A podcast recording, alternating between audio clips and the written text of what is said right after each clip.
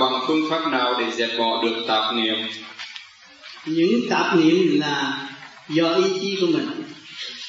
Ý chí mình vun bồi, đi giải thoát, thì những tạp niệm không cần thiết. Mình làm việc cần thiết thay vì không cần thiết. Những không cần thiết là chuyện gì của thiên hạ mình cũng xen vô đó là chuyện không cần thiết. Trong ngày mình sẽ chuyện đó làm gì? Cho nên lần này có cái phương pháp niệm nam mô di đà phật. Mình rảnh mình niệm nam mô di đà phật cho điện năng cho cơ tạng nó càng ngày càng dồi dào hơn. Cái chuyện cần thiết mình làm và không làm những chuyện không cần thiết. Cho người đời thường thường xen vô chuyện của người khác xen vô chuyện của con xen vô chuyện của cháu xen vô chuyện của hàng xóm. Thế rồi không không có phát triển được là vậy.